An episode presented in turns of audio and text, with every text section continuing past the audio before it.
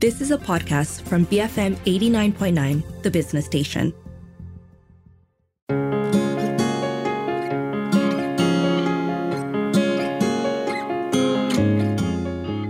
This is Open for Business here on BFM 89.9, the business station, and I'm Lily Chai. We all know that 2000s fashion is making its comeback, and film photography has also come back in trend. Trends, they come and go, but photography is something all of us can no longer live without. Withstanding the test of time, Bang Bang Gang is a camera and photography shop that started its operation back in 2013 by Ching Kun Yik at Publika Shopping Gallery. He's here to share his journey with us in this industry and how he thrived and survived through the pandemic. Good morning, Kun. Hey, morning, Louis. Okay, tell me, how did the name Bang Bang Gang come about? Actually, I stole the name. uh, back before the, the I opened the shop, we already were shooting film as, as a hobby. Back then, we always were very interested in anything to do with film photography. I came across a movie of journalists who were covering the civil war, civil unrest in uh, Africa itself. And it was during the film era the movie also depict exactly, and they were carrying cameras, uh, you know, like Nikon and all this. So we we sort of got caught up with that. And uh, the name of the movie is called Bang Bang Club. So I Malaysianized it, so I turned it into a Malay word, which is uh, Bang Bang Gang, which is a bunch of uh, shooters. Just giving a name to a bunch of us and have a Facebook page. That's how the whole thing started.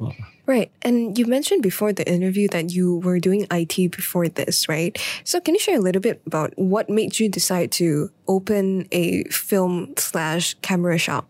Well, right. I, I, I've been in IT for a long time after graduation. So the shop that we used to send our processing to, the owner was previously uh, a reporter for Star newspaper uh, started up a photo lab and he was doing it for almost eight to 10 years. And then he says, I'm tired. I want to give up. So everybody was in shock, you know. So then one of my friends, Yao, went and spoke to him and, and he, he was actually putting it up for sale. So Yao probed me regularly, you know, hey, go and buy it or change your career. I said, you crazy? You know, for somebody who is in the corporate to, to switch to a business mm. and totally out of your line, it, it's, it's, it's, it's this crazy idea. I can't remember what was the turning point where I decided, yeah, that may sound a good idea. So uh, I spoke to my wife, my family, and all these things about that because it's it's a major major change. Uh, no more regular income, but they gave me the support. So I then decided to jump into it and spoke to the owner Lee and says, "I want to buy it over." He refused to sell it to me. Said, "You, you don't be stupid. You got such a good corporate life and good income. Don't go into this. I'm getting out." So he refused to sell his shop to me, but I told him I made up my mind. so he says, in that case, I will help you set up the shop, but I'm not going to sell this shop. So uh, I decided to open the shop. Then I went around looking for places to open the shop. Mm. So friends were in the property market, gave me suggestion here and there. When I decided to open the shop itself, I, I purposely just focused it on being a hobby shop. And at that time, film photography was really in the sunset those days. So everything that you want to look for is always in hidden here and there in the most obscure place, the lowest rented and all this. So I decided to go the opposite.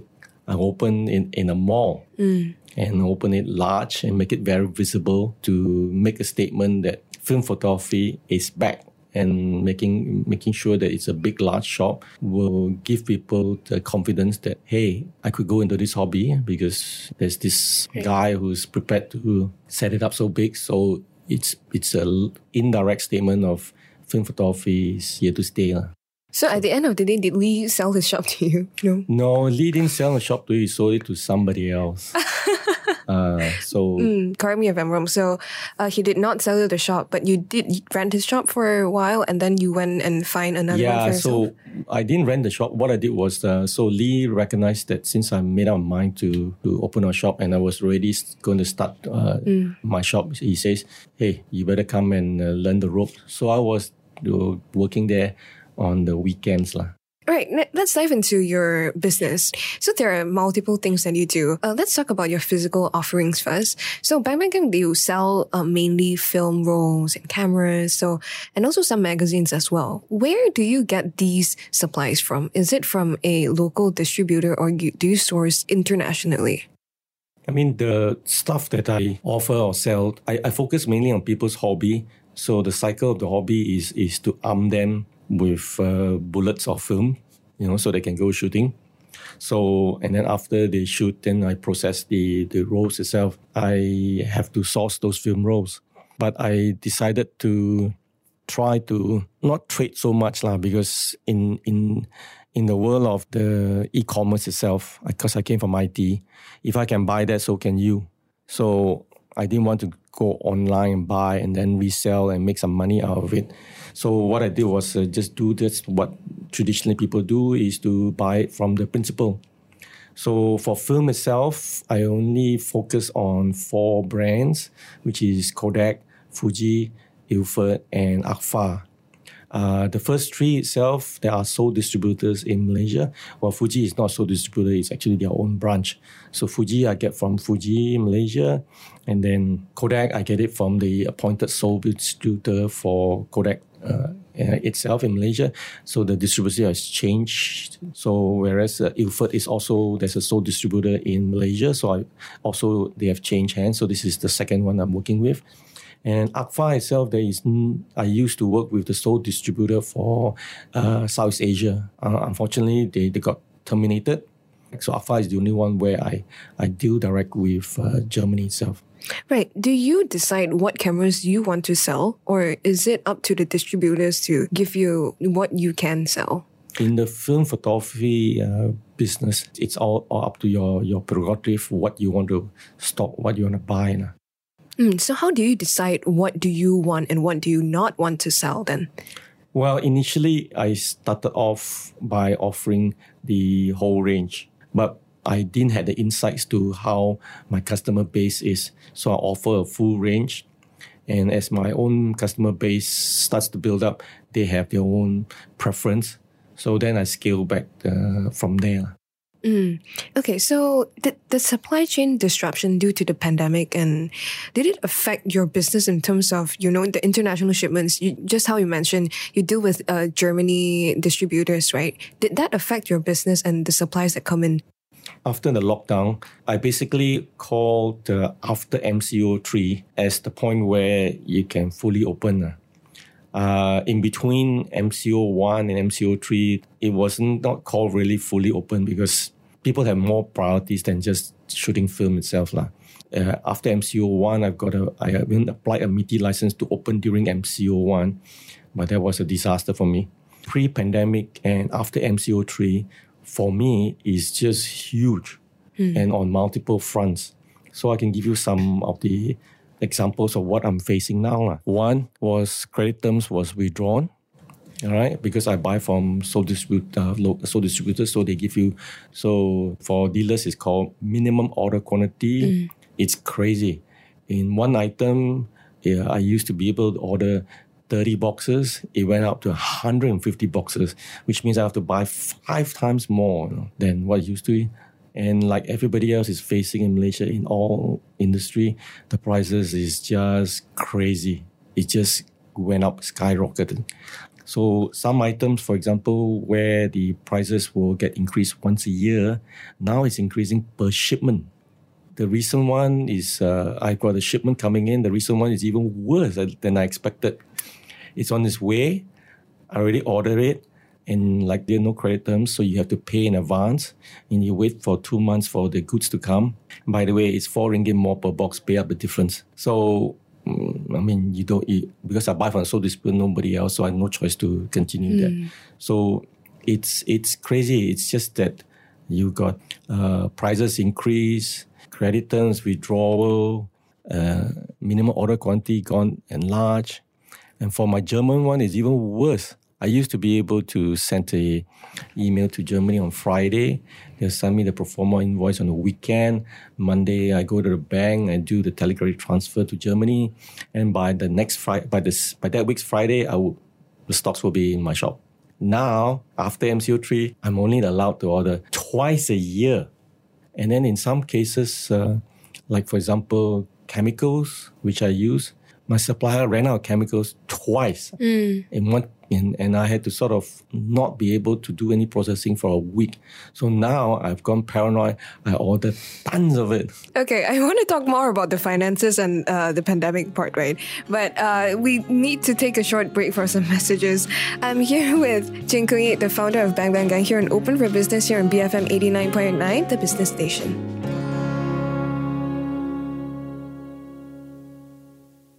Bloggers for Malaysia. BFM 89.9.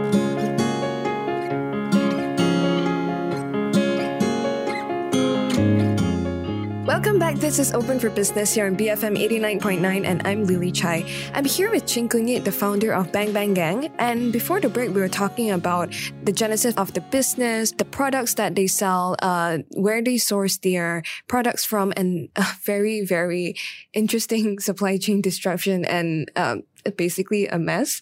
So this industry is not cheap. How much was invested into this business initially, uh, buying equipment, machines, and things like that? When I started the shop, I, I spent probably about six to seven hundred thousand already. And now, due to the pandemic, it has gone beyond uh, a million already. Would you say that you have become profitable before the pandemic and then things started to go downhill due to the pandemic then? Yeah, 2019 uh, was was uh, Peak? the, the best, the most profitable year for, you know, from 2013 to 2019. And then 2020 January, my God, it's like, it's like a, a lorry slam into you that, God, zero. You know, so like I said earlier, I, I, I even took the MITI license uh, at MCO1 because I was just concerned about the whole matter to open the shop and continue business even in the hours were short because you can't operate too long the, the business couldn't recover anything to just to pay the car park and the petrol. so that was a that was a very shocking experience for me. So when it came to MC, the the MC two two and three, I just stayed at home. But so many businesses, they transition and added a new avenue, which is uh, going digital. But you did not, if I'm not mistaken. And why did you not choose to, you know, sell your cameras and film online? For for a start, uh, when I started the shop, there wasn't enough bandwidth for me to do any digital. So I I, I stayed away from there. Like rather than start it up and then have poor service. lah. So I'm still having a bandwidth issue. I'm still a one man shop, but I've learned from uh, the the MCO one itself that basically most of my customers they have other things to focus on than taking their film camera and go shooting. I myself uh, thought that uh, I will have a good time trying to you know snap my children. I took eleven rolls back home. I think the whole MCO only shot one roll. and it was just to exercise the camera. So people had other priorities than their hobby, and it's it's common sense, lah. It's just that for me, being in the in the in the in the provider of hobby, we're just hoping it will be otherwise. But actually, reality is that they, people have other priorities, lah. Right. How did you manage to bounce back then? First of all is uh, the I have to take a loan to because I was more focused on making sure the business don't close. So September when we were allowed to open, you know, we meet everybody, we meet our tenant friends, and we look around. Many shops are closed, so we comfort ourselves that whoever still have a running business means that they have survived, and it's only with a platform for your business can you try to to recover. So uh, that was my my focus lah. So whatever it takes, I will do that lah. So after MCO three and shop reopens, then uh, business took off because it's like in Chinese we call it uh, chokam, you know. So everybody all of a sudden decide to go out and have fun and spend. Chokam, by the way, means uh, being imprisoned. yeah. Okay. Uh, can you tell me about uh, how has the crowd been after uh, MCO three, and has it gone back to pre-pandemic levels, or has it increased? after MCO three, if I look at my own uh, uh, number of uh, customers that have come in, I, I dare not look at the turnover rev- revenue because the prices of things have escalated. So that's not a good indicator to do it. But if in terms of number of, of people coming to the shop itself, yeah, compared to 2019, it's it's gone up about 15% and it's still going up. So I'm I'm quite happy. But worldwide, the the this particular trend has exploded. lah. Hmm. In film photography wise. Yeah, film photography has exploded because all of a sudden uh, people really wanted something more more tactile. Hmm. They they want something where they can feel they are making a picture. Uh, but I mean, I still use my digital camera and my phone. But uh, you, you, you once you try, then you realize that when the f- film photo comes out and you look at it, then you you can you can recall how you you you make the picture. Okay, you mentioned that um, Bang Bang Gang is still a one man show, right? So, how many customers can you expect to visit your store each day on average, and how do you handle the numbers that are coming in? Well, I don't envisage to continue as a one man show. I started as a one man show just to get it going. So over the years, I had a few interns, and then one of the intern graduated. She was also doing uh, film photography in her courses, and after graduation, she came to work for me as my assistant. But uh, six months down the line, she changed her mind. So it takes time to to to find an assistant. Right. Is it difficult for you to recruit people to join you to work together? First of all, is I don't actively go and put out papers and do like that uh, to to to recruit people. I just wait for people to turn up because I find that the shop I'm in, the, if they don't know film photography, there's no chance you can work in the shop, and then you have to have an interest. So I'm more looking to an apprentice which is more an artist rather than uh, one who just wants to work to earn money. Mm. Uh, so I, I'm more focused on making sure that the person's aspirations, uh, Aligns with yours. yeah. Okay. Right. So I'm still, still looking one day that uh, I can get a full time assistant so that I can do more things. lah. Right. I read that you also provide lessons, but uh, has this halted because of the pandemic, or are you looking to continue teaching and providing lessons to people who are interested? My focus was uh, for the shop was being a hobby shop so uh, i felt that the one of the ways to ensure that the there's a lot of newbies is to is to guide them lah.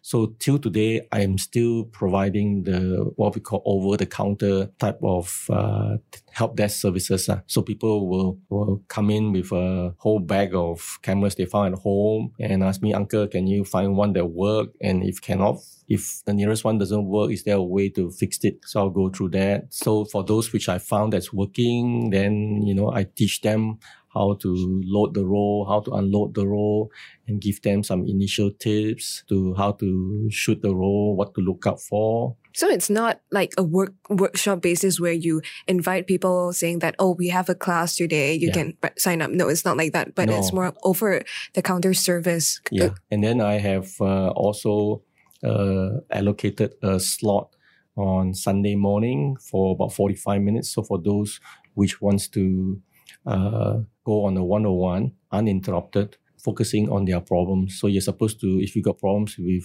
the, the photos you've taken, you're supposed to bring the photos you've taken most probably on the phone and your camera. And then I'll sit through to, to guide you how to do this. and that's for free. Uh, that's for a cup of coffee in return. so I find that uh, to be fair, because film photography has been around for a long time, and a lot of the things that is available already beyond the patent period. So accessibility to information in terms of materials online is unlimited. You get overwhelmed sometimes to try and figure out which to, to start, what to look at for. So I prefer to go on a help desk process where I prefer to fill the gaps out of where you don't understand. It may sound hard, but I find that if you have if you're not the type to help yourself, then I won't want to help you out. So you have to make your own initial effort. Your role is more of a teacher in that situation, more than a business owner. Yeah, because I went went through mentoring Right. with my teacher in US, so I tend to find that mentoring way is more productive piece uh, rather than the school education way where you start from A to Z and where everybody comes to your workshop and you assume everybody doesn't know A to Z. You know, I've been in my corporate life. I've been through so many classes and training it can get very boring for the first few days when you're trying to make sure that you are fill up with the A to Z. Right. Uh, just now, let's go back to the question. Uh, What is your customer demographic like? Are they mostly students or adults? The customer base has evolved over over time. Mm. It used to be what I call hardcore film uh, hobbies, which which is during the, the digital era, everybody who wants to go into film has to be hardcore. But now because it's exploded, so now most of the my customers are all IG people. you know, Social media has a very big influence in the film photography space. Yeah, yeah. Right. It's it's it's you. So if you talk about why not go into digital? If it's not for digital, I wouldn't have gone into the hobby. If it's not for digital, film photography wouldn't explode. Mm. And so, in a way, digitalization helps bring back a lot of uh, old retro stuff. lah. Mm. Okay, I read something interesting the other day, and Canon they did a press release saying that the camera market has largely bottomed out at its current size. Do you agree with this statement, or do you see similar challenges in the future for your business? It's hard for me to look uh, further down the line because I'm not in the helicopter view. As a one man, I'm still seeing the trends that's up to my nose, lah, not and not beyond. lah. For me, it's always going back to the fundamentals. Is that people somehow still likes to do uh, certain things in the same way. Uh, like it or not, even though we have got the ease of buying bread, I still got people making bread at home. Mm. So uh, even though we still got keypads and phone, somehow everybody will still have a pen and paper somewhere, and they'll still end up scribbling and then losing their scribblings and then regretting it. But there's the human aspect which we can't get away with. lah. So photography has always been into picture making itself. So the digital has has turned photos into eh, information Storytelling as well. yeah storytelling and information i mean i uh, picture has now become really information to save to save uh, confusion to save time and so on and so forth uh, so people now want to drive back to be able to to to do things where they, they they look at it and they know that they make it. So same with photography. People want the feel itself to to know that they make the picture. The world has came from a information and knowledge age. So information and knowledge is already a past. We are now actually in what they call the experience economy. So everybody nowadays wants experience. And that is where photography comes in. Yes, the film photography is also in the area where people can feel they're making. So so long as this experience industry is around, I, I think film photography is here to stay Right. up to that stage. lah. Okay. Thank you so much for spending time with me today, Kun. I've been speaking to Chin Kunyi, the founder of Bang Bang Gang. And if you miss any part of this show, you can go ahead and download the podcast on our website on bfm.my or the BFM app that is available on the Apple App Store or Google Play. I'm Lily Chai, and this has been Open for Business on BFM 89.9, the business station.